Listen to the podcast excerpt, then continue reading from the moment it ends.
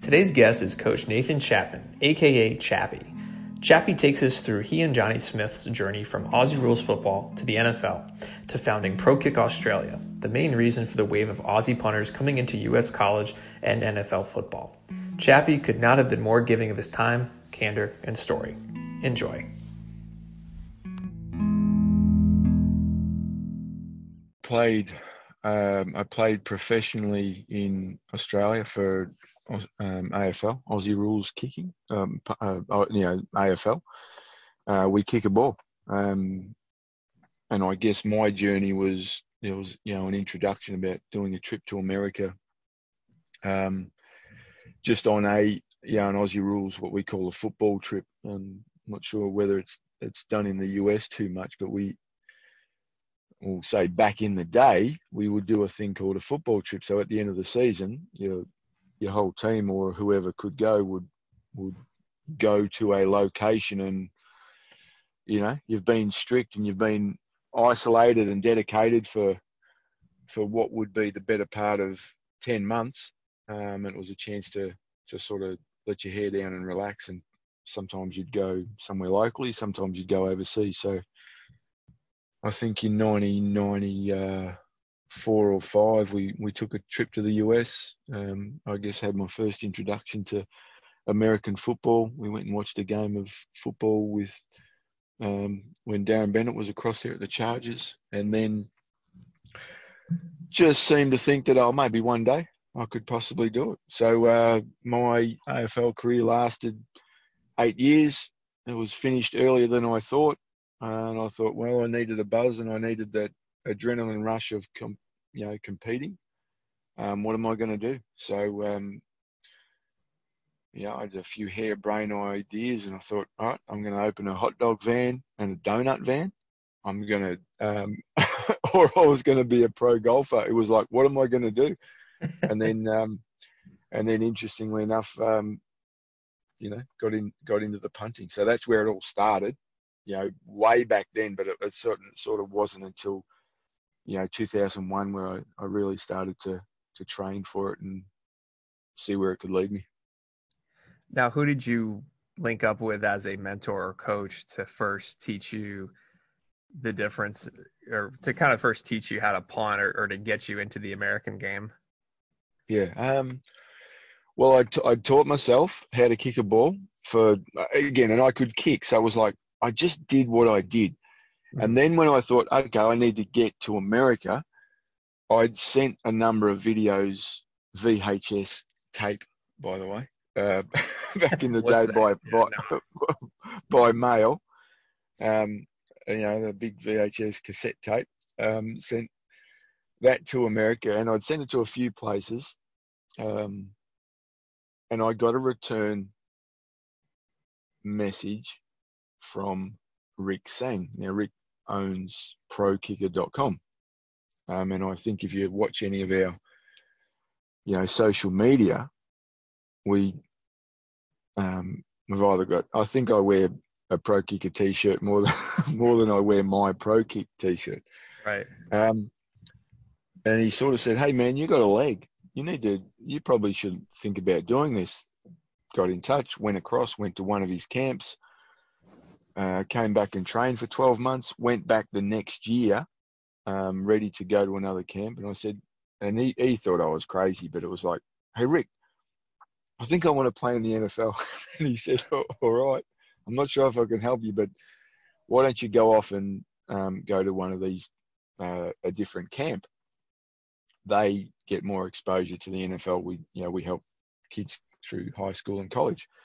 And so it was just through his honesty and, and coaching and meeting Ray Guy. Um, I did a trip with my brother Todd uh, in 2003, I believe it was, and then um, that sort of got it all started. So got a few lessons, came back, and then I thought, well, this is how they do it. I'll have a bit of a bit of a hybrid, you know, what I normally do versus what they expect you to do from an American kick, um, and that's pretty much um, that's pretty much where it started from my journey to wanting to play in the NFL. Again, um, we had a guy back here um, who um, his name came up the other day. Actually, I'm not just not, I'm just not going to mention it.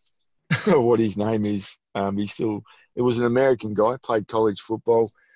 Uh, worked in the U, in the US and then came to Australia.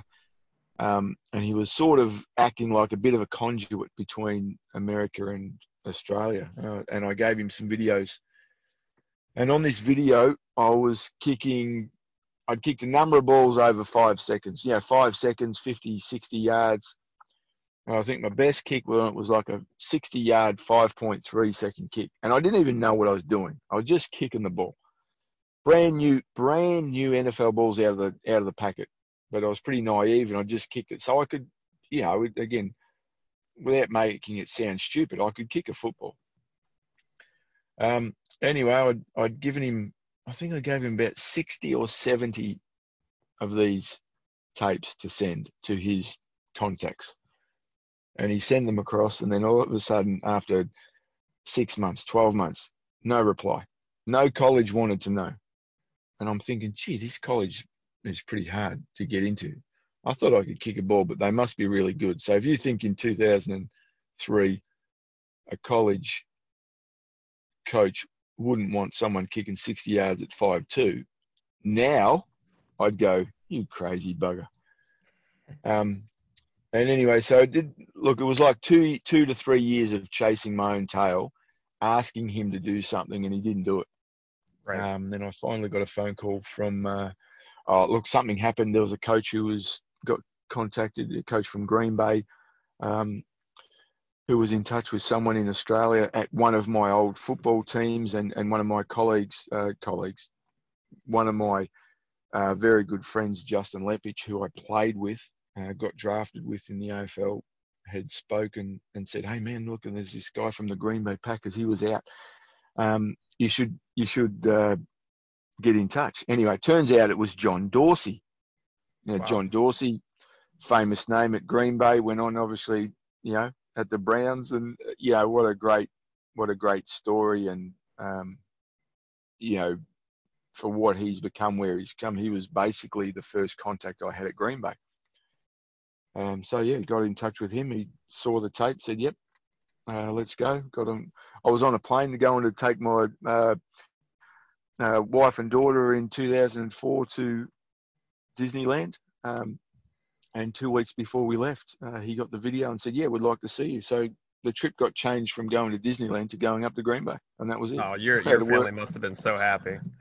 oh well, well, they wanted to go to Disneyland. They had no idea. You know, they didn't really grasp what, what, it was about. So, um, we spent two weeks in Green Bay, um, it, and which was really weird. had a it was a 30 hour trip. Got to Green Bay, woke up in the morning, uh, got there at 11 o'clock at night, got picked up at 6 a.m. by, by Reggie McKenzie, who's obviously, you know, um, been throughout the league as well and, um, you know, been a great leader there. Uh, and then Reggie, yeah, picked me up. We had a bit of a, a little bit of a kick that morning.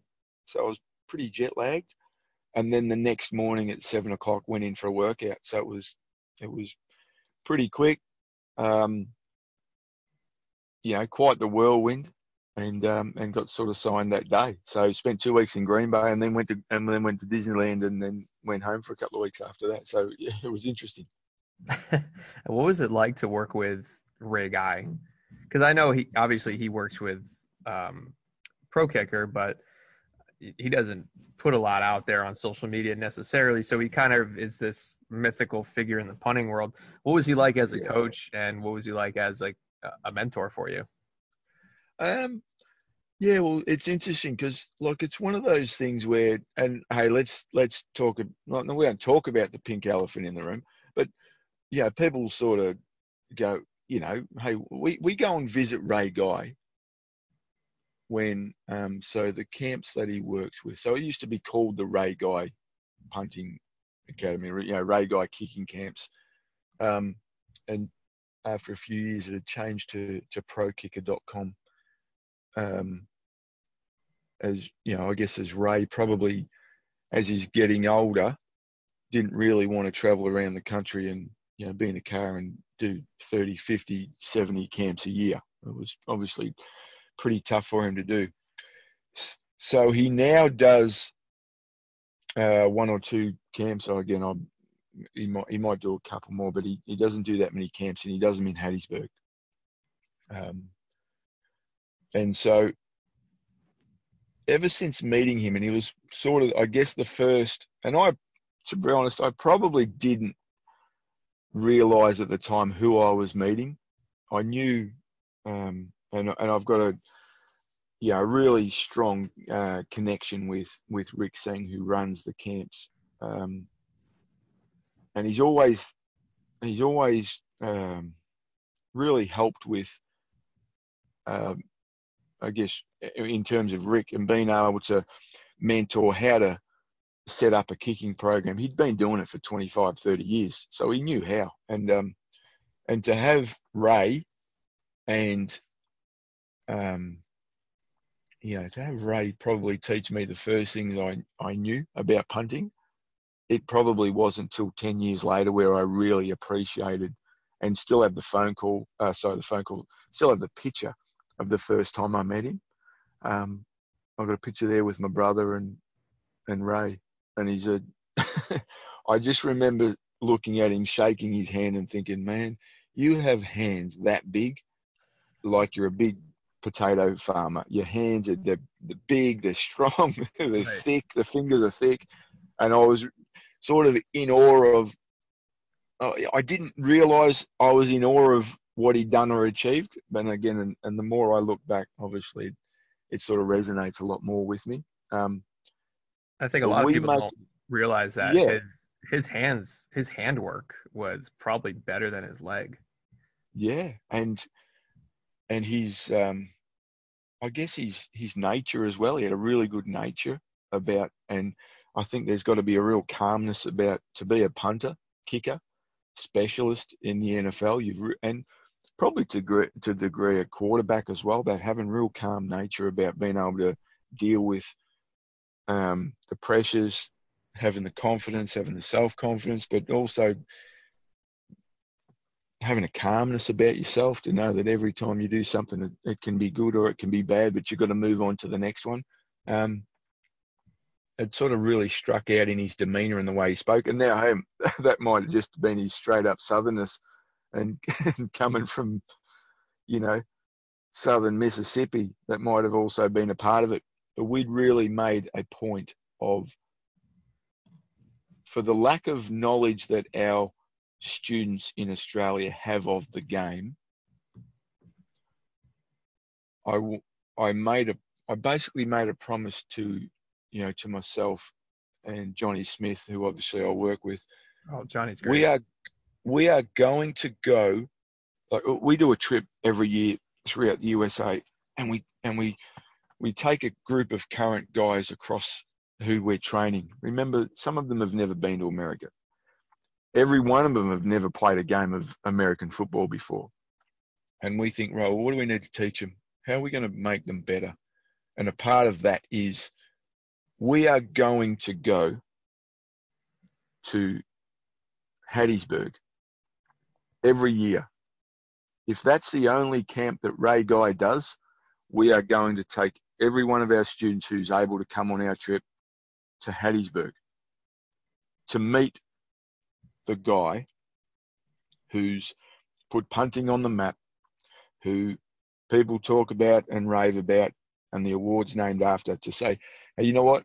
We're not we're not going to bypass history, and we're and we're going to we're going to demand, and I think you'll find out through the more we talk about the way we train our guys is, you are not going to take a shortcut to being good at this game there were people before you, there were people better than you, and you need to have a knowledge of it and you need to know why this position is so important. You need to know. So if we get an opportunity to meet him, then yeah, they may not take it fully in for a few years, but then one day they will.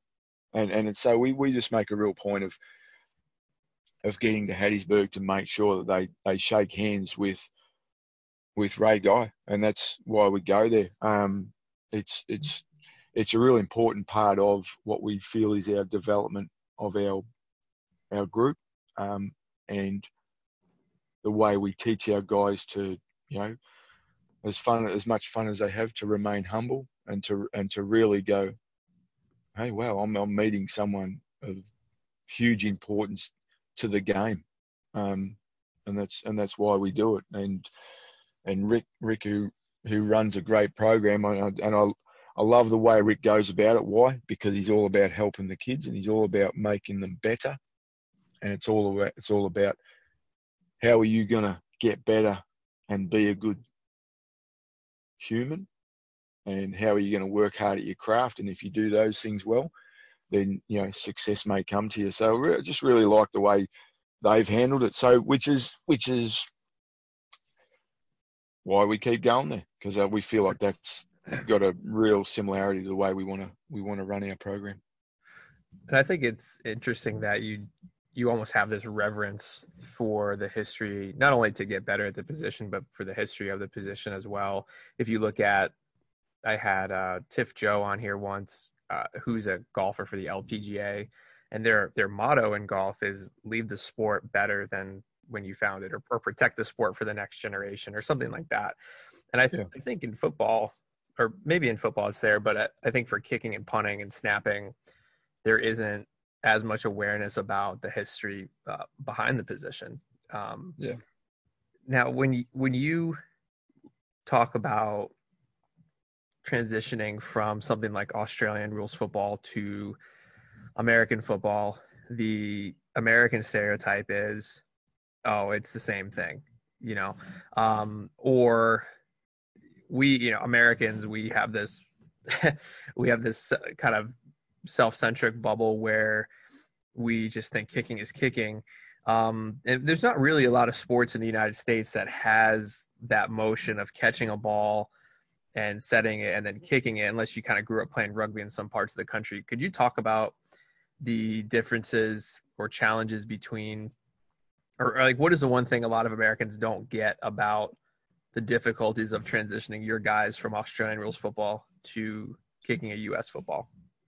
Yeah. Okay. Um, it, and that's I think that's a really good question, and I hope I hope we get the point across here about about what we do. We grow up kicking a ball.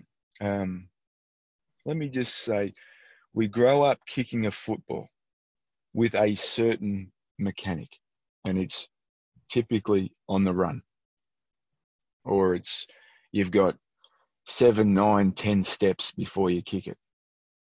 But 99% of it's on the run. We've we then had to transfer that ability to have a natural feel for the ball dropping from our hand to our foot and hitting a target just like a quarterback hits a wide receiver. So there was a real basic instinct of what we needed to do to be able to get the, the ball from point A to B. Now,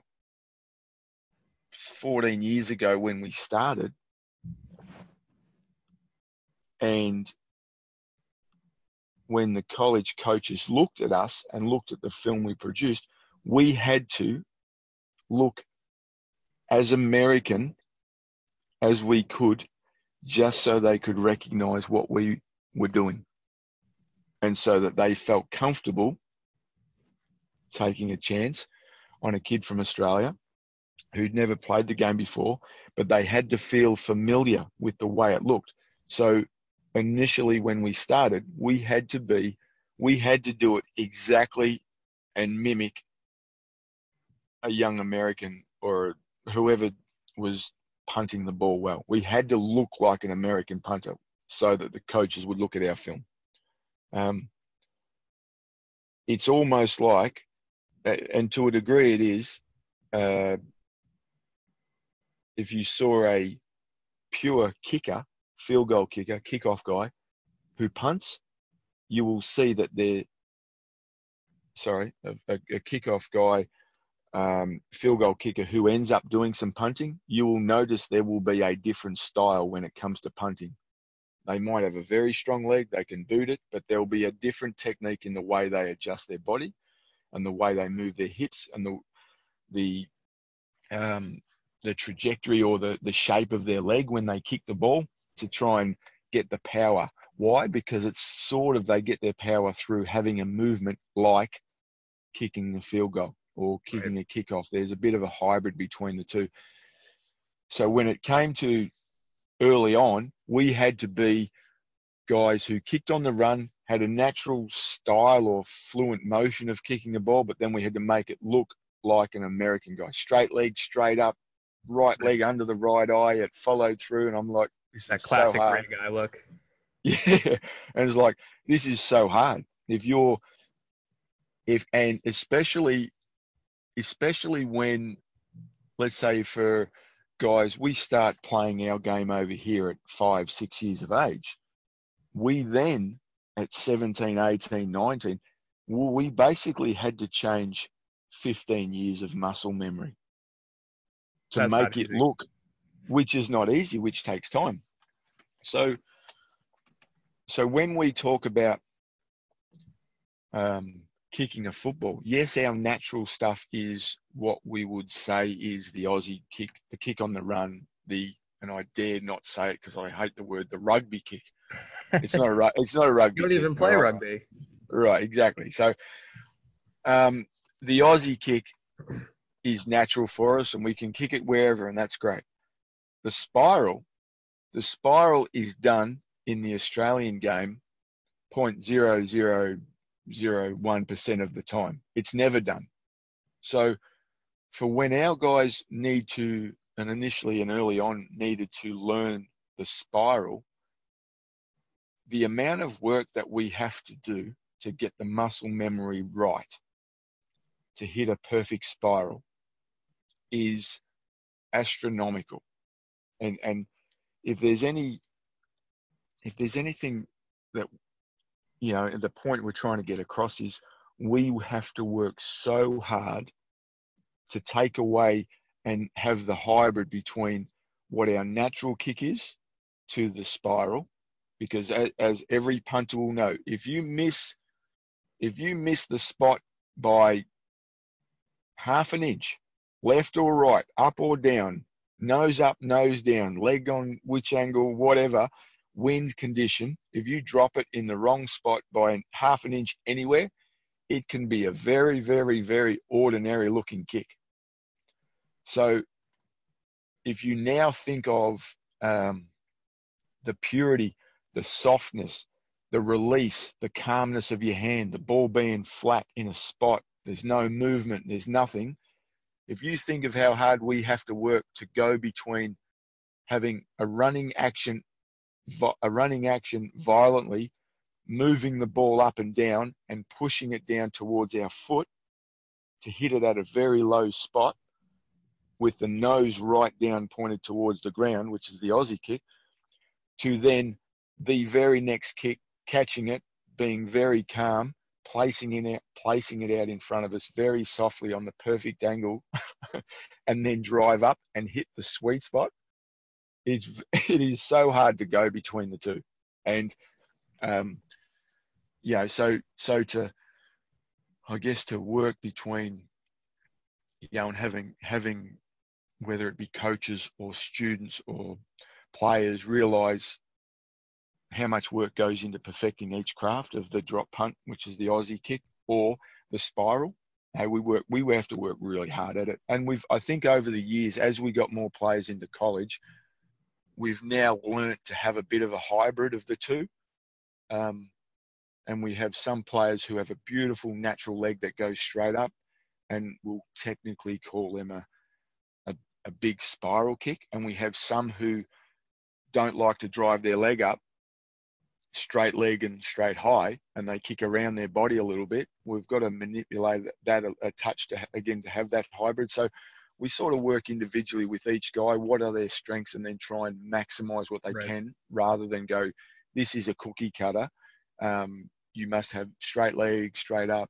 You know, it sort of takes away from our game. So I think over the years, as we've now needed to go between the spiral and the rollout at college, and please, every American kicker punter learn to do it because it'll help you. Um, you know, it's sort of now a bit of a hybrid between the two, which allows us to probably feel a little bit more natural with it.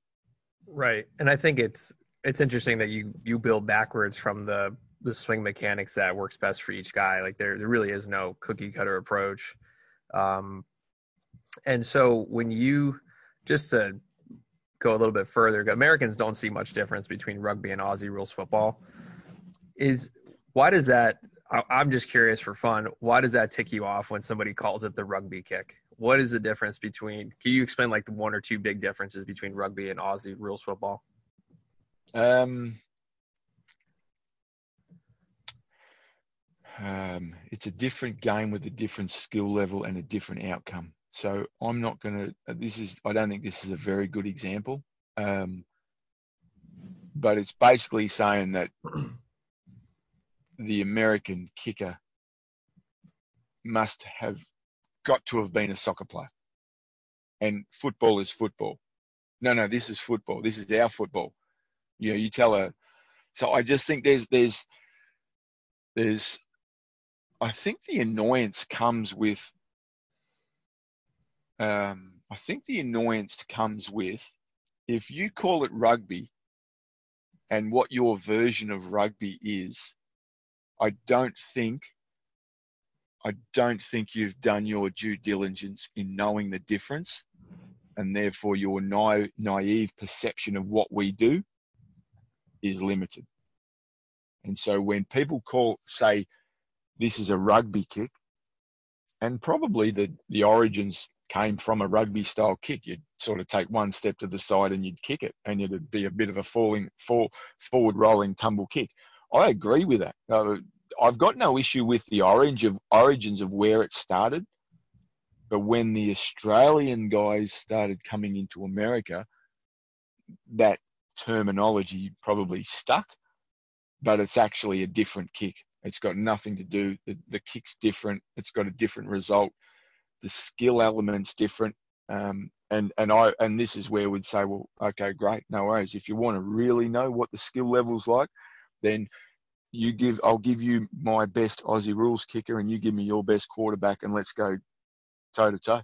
You throw the ball to your wide receiver, and I'll get my best kicker to to kick the ball, and I and I wouldn't be surprised if it comes out square, and you'd be like, right, okay, and that's the probably the level of where we see it. But if you just say, "Oh, that's just a rugby kick," then I think you're, I think you're diminishing the, um, you know, the effectiveness of or the the skill or the talent or the the work that goes into being able to be skillful in, um, you know, in in the skill itself. If that makes any sense. Yes, there's definitely a disconnect. I think the the average American punter, not everybody, but in general, there's there's like there's a stereotype of oh you you know it doesn't require any skill just drop the nose down and hit the you know hit yeah. the snot out of it and it'll get a backspin um yeah. yeah there's a there's a lot more skill to it than i think a lot of people give aussie yeah. rules football guys credit for what what do you see as two or three of the the bigger challenges for your students when they first transition over to the US in a college setting. Do you find that there's a do you find like what are those potential uh, barriers or or things they need to get adjusted to, and then how do you guys prepare them for that? Um, we'd like to think that we prepare them as much as we can. Um, obviously, um, in a number of areas. We can't, there's nothing like the shock of turning up to 100 new uh, teammates, uh, you know, 30 new coaches, and the, the sound of the horn and the training and the running and the, the I guess the atmosphere of college football is nothing like it here in Australia. So, as much as we tell them what to prepare for, we're not sure that they can actually um, digest it, and it's it's like here's the I guess here's the here's an example. I watch I watch a show called Ice Road Truckers. I watch a show called Love that show. You know, the, the the the king the king crab getters, the ones that go off out of Alaska or wherever and they get the king crab. And they talk about how cold it is at minus 20 degrees and minus 30 and it's this and that and you go oh that's oh i know that's cold oh geez that's got to be cold and as much as i can think that it's cold i have no idea how cold it is until i step foot into minus 20 and minus 30 and go wow that's absolutely nothing like i thought it would be. So I, I think there's there's certain parts of what we do which we can we can help them and guide them, but there's still every single moment that they've never they've never got a personal connection with that then has to happen to come out um, for them to to digest it and then move on and go ah right okay that's what he was talking about. Yeah yeah yeah. Oh yeah.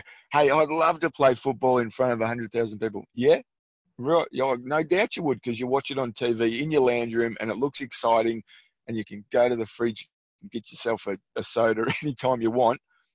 But if you're there and the atmosphere and the adrenaline's pumping through your body, it's totally different. So, um, I think we again, I think we would like to think we do a pretty good job, but there's certainly things that we just can't mimic. Uh, um, we can get we can get as close as we'd like to think we can, but until you go through it, there's there's those four or five things that just will just blow your socks off um, the first time you step into the arena. Yeah, I think that it's very. There's a, a coach I was friends with a couple years ago, and he's uh, he coached up at Boston College, and he was saying we can evaluate kickers, punters, players all day long, but there's just no way to mimic Clemson. You know, how do you mimic hundred thousand people? You just don't know what the kid's going to do until until you put them out there. Um, which I think comes to the next question: how do you coach confidence in your players? And one of the things that I notice anytime I've seen your training videos or we've talked in the past or is that you guys are huge on competition. You have a group of guys, they're all they all have the common goal, they're all pushing each other. How do you define competition, coach? And then I guess what is your philosophy of competition? Um, well, we like to we like to. Here's here's where we here's where we go about. Uh, look, I think there's a real mix of what we do from a, the the business side of things, the um, whether it's the placement of the player um, to get the outcome. Um, we want guys to compete. There's always someone better. There's always someone with a bigger kick. There's always someone having a better day than you. There's always someone who's got more clarity in their life. There's who comes to training with nothing to worry about. There's always someone else who seems to have things going well, not injured. So what we try and do is we try and create the environment of and and it comes from what coaches might say and, and what we get back from our players in America to come back and say, hey, this is what the coaches expect. The coaches expect you to do your job. So with our um, with our coaching, Johnny and I's coaching is we give them um, it's not necessary. We don't really give them that many pats on the back because once they get to a level of kicking well, well, great, well done. But that's the expectation. Thank you. Now keep it up. So if you want me to pat you on the back every time you kick a good ball, you're not going to get that in America. If you kick a good ball, you just walk off the field and you might get a high five from a couple of guys, but then it's on to the next one. And you can go from having the best kick of your career to the worst, all within the space of four minutes.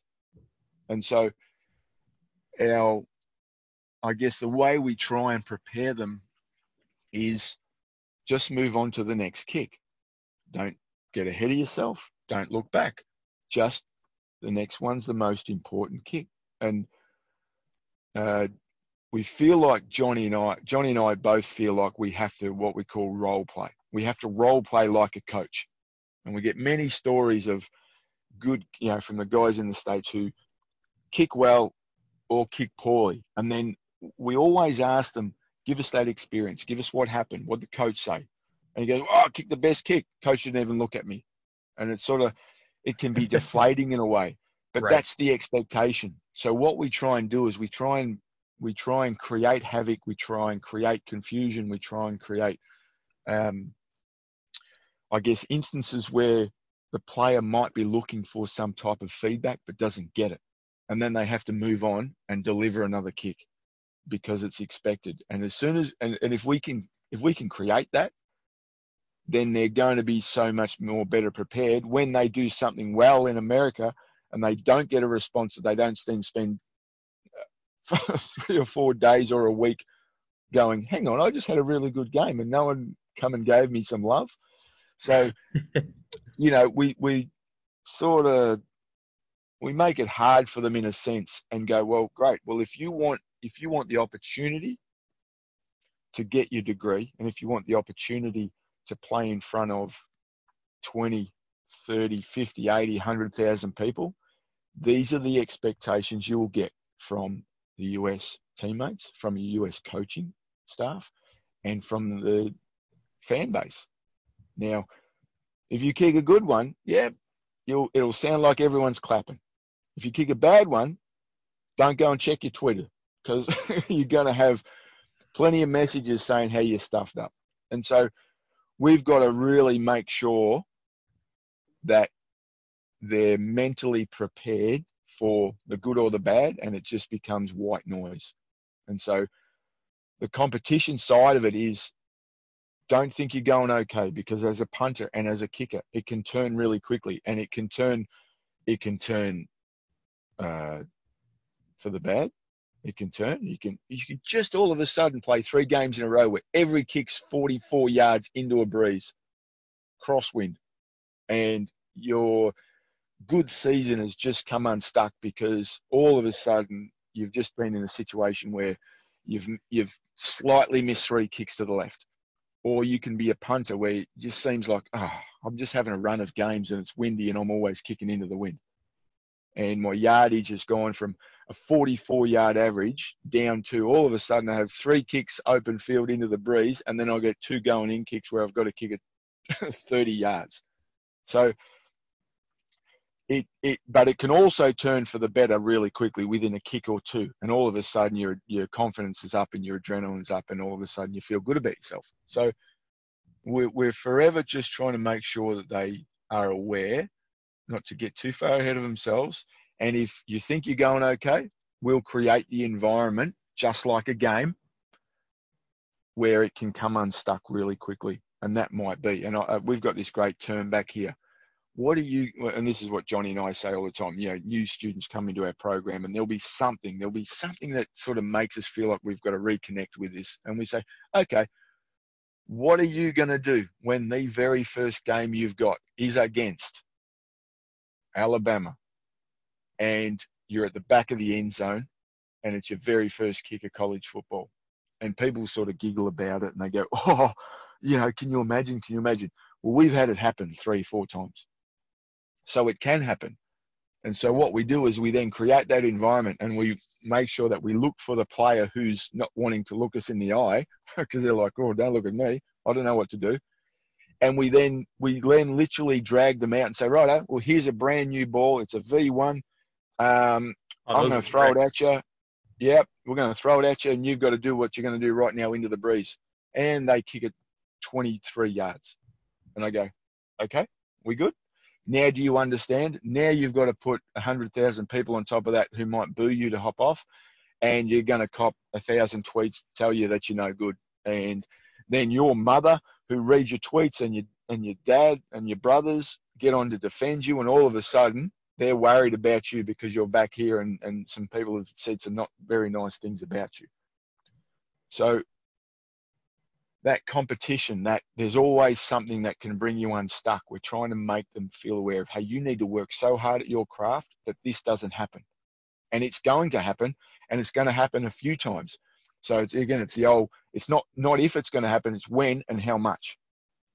And, and then that's where we've, we're trying to build them stronger in that sense. Um, and if we find, and oh, this I might be jumping ahead a little bit, but if we find if we find that um, from a training perspective over three, six, 12 months, that this is, uh, it's, not, it's not really, I'm not going to say it's a shortcoming, that's not the right word, but if this is an area where you need more help with about being able to overcome that, it is a, it is so against Johnny and I to put you at a posi- in a position where that will happen.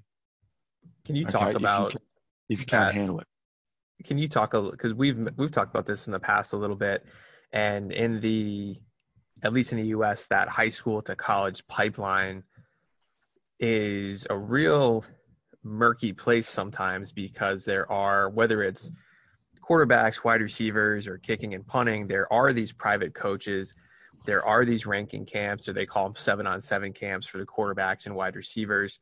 And they, college coaches in the United States have been burned in some cases by a private coach that they trusted, giving them a recommendation for a player to play at their school that had no business being there. And what's really going on with the private coaching industry is there is a you have kind of two objectives that are almost in opposition to each other sometimes. There's an economic perspective where okay, the private coach is trying to make a living. So obviously pay, uh, players pay him or whatever to train but then also too they go to that coach because of their relationships with various college recruiters. And so there's oftentimes there can be a situation where you may have a player who is not at the level that a division one school needs them to be at but that player is recommended anyway to that school because that player paid more money so to speak. And the question kind of becomes who is your allegiance to? Is your allegiance to the economics or is your allegiance to the job security of the college football coach? Can you talk a little bit about what that evaluation process is like for your operation? Yeah, okay. Well, we've got a we've got a good saying here. Be careful what you wish for. Because you might wish that you want to go and play in in the SEC or the or the Big Twelve or the you know any anything in the Power Five or the Big Five doesn't matter. It doesn't matter where there is pressure everywhere you go, and so if you don't know anything about what it's like to be in that environment, be very careful. Be very careful what you wish for, because there are some players who shouldn't shouldn't's not the right word. They're probably not up to they're probably not up to the expectation of the coach. And if the expectation's not delivered, the the it's not stress. The advice, that's not even the right word. The way a coach deals with that and what, the way the players deal with that and way the fans deal with it is not going to be conducive to you being very confident about yourself. And if you're not confident about yourself, you're not going to be able to perform. And if you can't perform, the pressure builds. So we keep saying, be careful what you ask for. We get plenty of our students who tell us, yeah, I want to play for this team. I want to play in the Power Five. Give me something in the Pac 12. And we're like, no, you're not, that's not where you're at. We need a win, win, win scenario. We need a win for the student. The student needs to be able to go and get his degree and he needs to enjoy and thrive at his football. If he thrives and does all that, then his coach wins. And if he wins and the coach wins, we win. Why?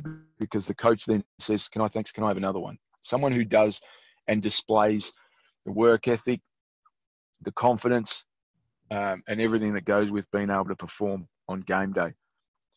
So if you send if if you send, it is absolutely uh, uh, it is one of the worst things for a coach to be able to send someone underprepared into an environment that's going to put too much stress and pressure on the young man who that he may not be able to um, put up with, and then put him in an environment to then cop the, you know, the abuse that might come from either coaches or the fans.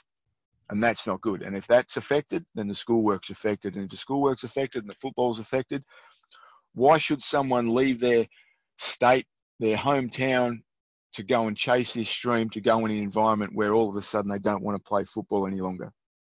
And this is the way we say it. And, and even though our students may not recognize that and they think they want what they want, we, Johnny and I, have to basically say, no, no, you just need to trust us. Your family needs to trust us.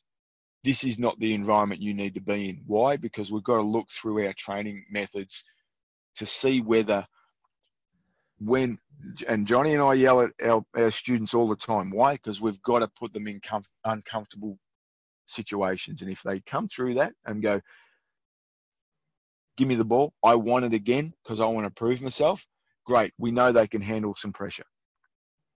If they don't want the ball, and then we see them out the corner of our eye at the, the back of the pack, and they, they get they sort of shrink a little bit, we know that we can't put them in an environment where it's it's going to be Alabama versus Ohio State or Clemson. Why? Because there will be there will come a time where they'll have a game or two where the pressure mounts, and if the pressure mounts and you have to withdraw, right, then that's not a that's not a conducive environment to be better. So we've got to we've got to watch for that, and then we've got to make our assumption or our a call on. Um, you know, if we're talking to a, a college and they they give us their requirement of what they look for, we take all of that into consideration because this is not a statistic for us. This is not oh great we've just got a we've just got a school and it's another one to add to our list absolutely no way is that the way we see it. We see this, this is so much so based on the coach getting what he needs because it's his job and that's how he feeds his family.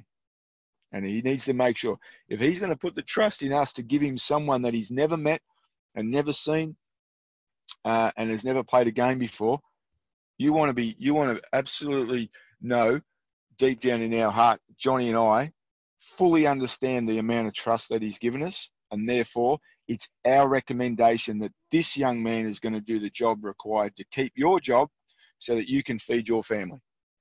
And if we do that, then the student's in an environment where he's he know we know that he's going to be able to perform.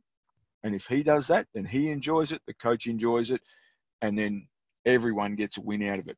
But these if it's a ranking camp and they say, Yeah, pay me more money and I'll give you an extra star, absolutely disgusting from the from the you know the way it's been run for for many many years because here's my ranking list.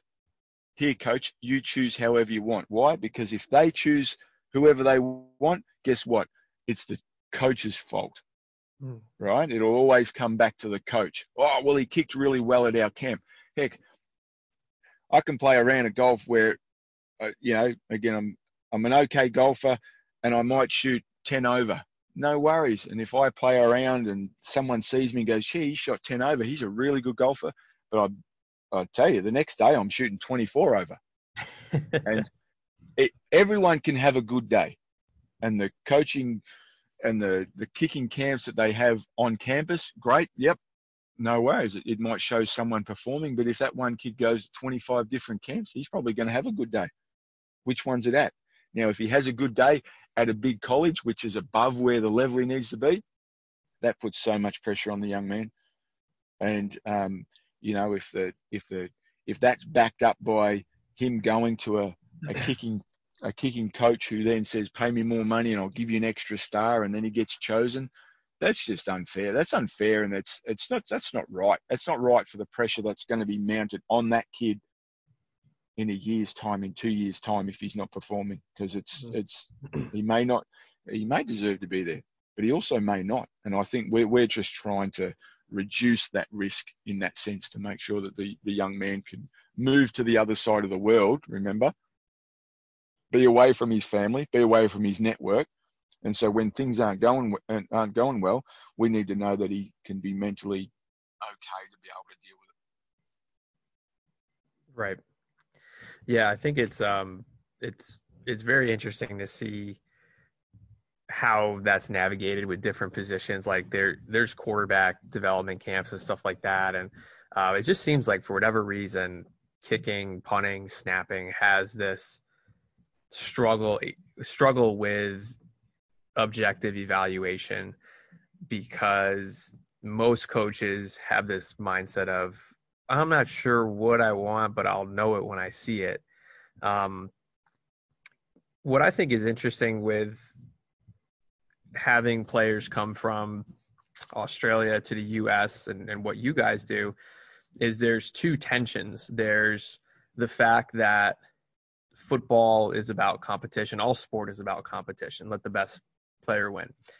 And then at the same time, there is this debate saying, or rather a stereotype, that Australian football players are, quote, taking American punting positions. And so, uh, what I'm curious, people are trying to have it both ways. They're trying to talk about, okay, we football is supposed to be this great equalizer. Everybody's equal. Everybody has a chance to compete. But then at the same time, oh, we should have an age limit. We shouldn't have as many players coming over from Australia. Could you talk about your take on that debate? Yeah, um, we, get obviously we get thrown into it. We're taking the scholarships. A lot of our, a lot of the, a lot of the better punters we've got are 17 and 18. Um, we've yeah, absolutely. There's some older guys. You can't stop somebody from getting educated. Uh, Josh Van, what's his name? The guy from LSU, Josh Van Ruin, Rosenberg. What's his name? Uh, what's the the punter there at LSU this year? Oh, I know he had um, a good year. I forget his yeah. name. He's 27. Okay. No dramas. That's okay. No one. It's okay if it's an American, but it's not if it's an international player. Um, what people probably don't understand is there's there's a half dozen. There might be a dozen players who have been through our our system who are older. Um, the the when they're growing up in Australia, the pressure we get drafted into Australian rules football professionally here at 17, 18 years of age. Okay, everyone. And, and trust me, no one grows up at 7, 9, 10, 12, 13 wanting to be punters in America. They all want to play the Australian game, AFL, and they want to get drafted. And it's not like American an American contract where if you get drafted, or sorry, if you don't get drafted, that's fine. You can sign a free agent contract. No, you either get drafted or you don't play professionally. So, and if you if you've got a two year contract in AFL, you've got a two year contract, and that's just the way it is. There's no we have you today, see you tomorrow and get rid of you. Um, so if you're okay as a 13 year old, 14 year old, 15 year old, and you're playing good Australian rules football, you've got to keep up that schoolwork. You've got to keep up your training so that you can be in the window at 17 and 18 years of age to get drafted because that's everything you've ever dreamed of. So a lot of the a lot of the time, the guys put so much energy and effort and into into that. They don't come to us until they're 18, 19 years of age, until they can't basically don't get uh, find out that they, they they're never going to get drafted and play professionally. So what happens is over their uh, you know their sophomore, junior, and senior years in high school, the the workload for them to be able to do what they need sporting wise and academically take a hit. The academic side takes a big hit.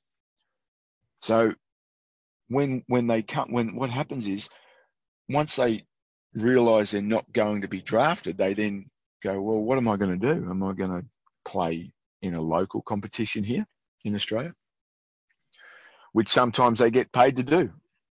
Great, no worries. They can they can get some money to play Aussie rules football. Remember, they've never kicked an American football before. They're not. It's not even in their psyche to do so. They've put all of their energies into playing Australian rules football professionally. Just like American football, you know that that 0.02% ever make it, and of that 2% of that make it, you know, one year and 0.002 whatever the hell it is makes it for, for three years. Um, the numbers are really low. And so when what happens is, so then they go, well, I've given so much away of my academic side of things to chase the Australian rules football professional dream. They then come to us and we say, well, you've never kicked a ball before. Um, you haven't been, you're, you're academically eligible versus what you've studied. This is your GPA. You may have done a year of uni. You may have done two years of uni. You come and see us. We do that evaluation of about, well, if you want to train with us, yes, you can probably do it from an ability point of view. This is what your academics look like. Um, if you want to get a degree, and this, and I will, I will, I will say it very, very firmly, our program is about getting guys degrees and making sure that they're um, they get their academics sorted. This is not a short cut to the NFL. No way. And 98% of our players who have gone across have all got their degrees from it. So it's a very big focus point for it. But when they come to us after they can't get drafted to Australia anymore, and then they find out what their academics are, we then tell them it's a 12 to 14 month process to work on their skills so that they can be consistent and confident and have the um, the skill base down so that they can perform. So if you if you tie that in with if you tie that in with the being able to enroll at university in either January or you know July August someone might come to us at 18 years of age has never kicked a football before they think about joining us we then train them for, for 12 plus months to make sure that their skill acquisition is at a competitive level. And let's let's say that that's a September. They come to us in September. Well, they're certainly not going by the July next year, or, or rarely. It sometimes happens. Then all of a sudden, it might be the following January they are allowed to go. So they're they're 18 now. They're 19. They're 19 and a half. They get over there at 20 and all of a sudden, you know, they can't go. The school says, "Ah, oh, we don't want him in January. We'll take him in July." They've been training with us for 12, 16 months, and then all of a sudden they're 20, and we might get the same thing at 21. Yeah, so so all of a sudden, we've been training them for X amount of time. Then they get over there, and then people say, "Oh, they're 25, and they're 26, and they're 27." It's like there's a lot, so much that goes into it, and the ones that get complained about are a handful of guys who want to get their life back on track and get educated. And every one of those guys who are older have been educated and have sacrificed so, so much in the Australian format and what they did as juniors to get through this process. Why, why should we deny that? And, and if the NCAA changed the rule, then we'd comply to it. But right now, if you hadn't been to college and um, you're eligible to go, and you again, and we make sure that they get their degree, then okay, so be it. But and the, but the funny thing is, our seven we've got 17 year old guys who kick bigger than our 24 year olds. So is it an ability thing, or is it an age thing, or is it just that the Fab Four, yeah, the guys who really want to complain about it, um, it's because we're upsetting their business model. Their their business model. Bugger them. And I think that's a kind of a timeless debate. You know, we the in the U.S. we love you know we, we're obsessed with sports and the land of opportunity, but then the next question becomes opportunity for whom and under what circumstances. Um, and I think a lot of it, it, it takes a lot, little bit more effort to go past 140 characters on a Twitter post to understand where guys are actually coming from. Um, yeah. And I appreciate you. And there'd been some quarterbacks who'd done it, right? Who'd come from yeah. other sports, who'd come um, from baseball. Weeden, so right? it's okay. Yeah, yeah, Brandon Weeden, and I think didn't like um, 29. Yeah, and wasn't uh, did Russell Wilson also do a bit of baseball? Yeah, so it's funny. I was just talking to a, a guy today. He's a, a, U.S. Marine Corps pilot. He's like 28, 29, and he's trying to go back to college. And you know, like it's uh, it happens a lot. But I feel like because of potentially the success of, of what you guys have done, obviously you have a little bit more of a spotlight on you.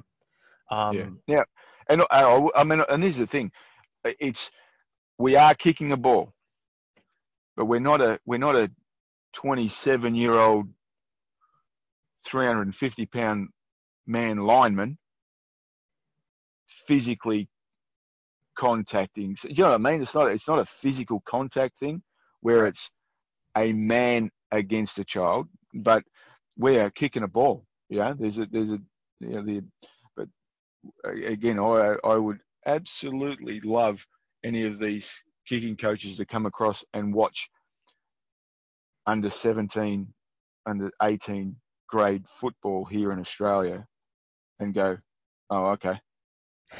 yeah, I, I, get it. I, I see it. This well, is it's in your it's in the, your blood. The, yeah, but the, the age is not the age is not the issue. Again, it's if we said if we said, "Hey, give me every one of our the best 17 year old kickers in Australia and put them all on a field and said, let's go," they would they would probably outblow every one of our 23 year olds. And so for us, it's not the age; it's just the pure ability. And if the the guy who's at whatever age comes to see us is 17, great. If he's 21, so what? That doesn't matter to us. It's not the age it's the opportunity they're chasing. And if they're prepared to go across to the other side of the world and do X amount of work and get their degree and do all the sacrifice along with it, well, uh, and the rules say that we can, well, then what are you complaining about? And as, I've said this before. I've said this before, and we've had it done. Um, we've had it done. What's stopping? And here's the thing: we forego. Sometimes our guys have only got two years of eligibility. Sometimes they've got one, sometimes they've got three, and sometimes they've got the full five. There's nothing stopping an American. Let me say it. I'll say it right now. There's nothing stopping a young kid coming out of college, uh, out of high school, spending a year getting his body in shape, his mind right, and working on his mechanics for a year. I know you get a year off. I'm pretty sure you get a year off and then your time clock might start. Well, guess what? What if you did that for a second year and got fitter and stronger and worked at your mechanics? What if you were prepared to forego your fifth year of eligibility, so you were a straight four for four guy, and you'd spent two years out of high school working, working on your craft, working on your body, working on your mind for two years, and then went back into the recruiting model, stronger, fitter, better, and went in there as a 20 year old. Are you going to complain then? So it's it's that mindset that you have got to go straight from high school through your recruiting cycle and then into college. And if it doesn't work, woe is me. What am I going to do? Mm. No, that's exactly what we do. They come out. We've got guys. We train guys in high school. We train guys who work. We train guys who are at university, and we train guys who have to travel three hours just to get the training and they've all got to sacrifice what it is to get to do this program for as long as it takes for them to get better, to have the right academics, to have the right skill level, to then be recruited, to then pack up their house, leave their family, leave their home, sometimes leave their girlfriends, sometimes leave whatever to move to the other side of the world for the unknown, to then be judged about how they kick a ball. Mm-hmm there's plenty of sacrifice that goes along with it. So right. if you want to complain, you know, well. Yeah, I mean, I think it's there, there's so much more to it than than a lot of people understand. And I think what's very apparent when I talk to guys like you and Johnny is that you're very close with the guys you work with. And coaching is technique, but it's also relationships, it's also mentorship. When you look back and this is our, our last question when you look back you know 100 years from now when on all the guys that you worked with and trained and developed. We know most of them aren't going to the NFL. Just statistically, it just it's really really hard. Um, what is the one thing you would want them to take away from your time training them beyond football? Um, we wanted, I think if there's anything that we tell any of our guys is learn how to network from day one. Learn how to, look, if you've got good character and you just smile and say hello and ask questions, and it's not about just a question about, I'm waiting for you to ask me a question about me. It's like, hey, how are you going? What do you do? If you learn that, you'll enjoy your, you'll enjoy whatever journey you're on, however long it goes for, you'll enjoy it so much more. Um, it's frustrating for us when sometimes guys leave it until their senior year to go, oh, I've got to get this internship and I've got to do this and yeah, I should have done that. No, you're going to be on the other side of the world. Smile, say hello to everyone. Um, you've been invited into the country. You're allowed to study into the country. You're doing an amazing. You're on an amazing journey. You're going to meet all your new teammates. You're going to watch some of them go to the NFL. You're going to be really proud of them. You're going to meet some amazing coaches. You might have three different coaches. But if you network and your character's good, and that's a, a big thing that we do about our program is we've got to make sure that you've got good character, then your journey can be whatever it is. And the journey might not just be about the football, it might be about the job you get from networking five years after you leave college about what, what it leads to and who you met. And that, that one time that you gave that guy a lift home from training because his car broke down, that meant that you become a friend somewhere and then all of a sudden, and down the track, it'll come back. And that, and I think that's one of the big things we, the football is just a part of the journey and it'll come and go. And there'll be some lucky ones who go on to the NFL and they might go for one year and they might go for five and and more. But if they've got good character, then it's it's again it's a real it's a real um, that part of the journey will, I guess, shine through in the in the way they go about their business. But if you if you go over there and you shy away and you don't talk to anyone, you'll go over, it'll finish really quick, you'll come home and everything will be quiet. And you sort of think, well, what do I really get out of it? So we want them to get A, their degree, enjoy, um, have good character so that the coaches say, hey, you know what? We had an Aussie on our team and we, we thought he was great. He's a great teammate and he was a great leader. And I think that's, that's sort of one thing we're trying to instill in our players to say, hey, go over there with that determination or to be better. And like you say, and make the game better than the way you left it. And that's probably, you know, refers right back to that, that first question. Um, on being able to do that because uh, you know, nothing better than coming back and enjoying the you know the four or five years you might have been able to be over there and um, and meet the people you will meet.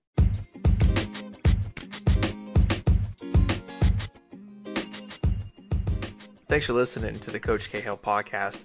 If you liked what you heard, please feel free to share it on any social media platform or leave a review on Apple iTunes. It really helps a lot with spreading the word. And thanks for your time.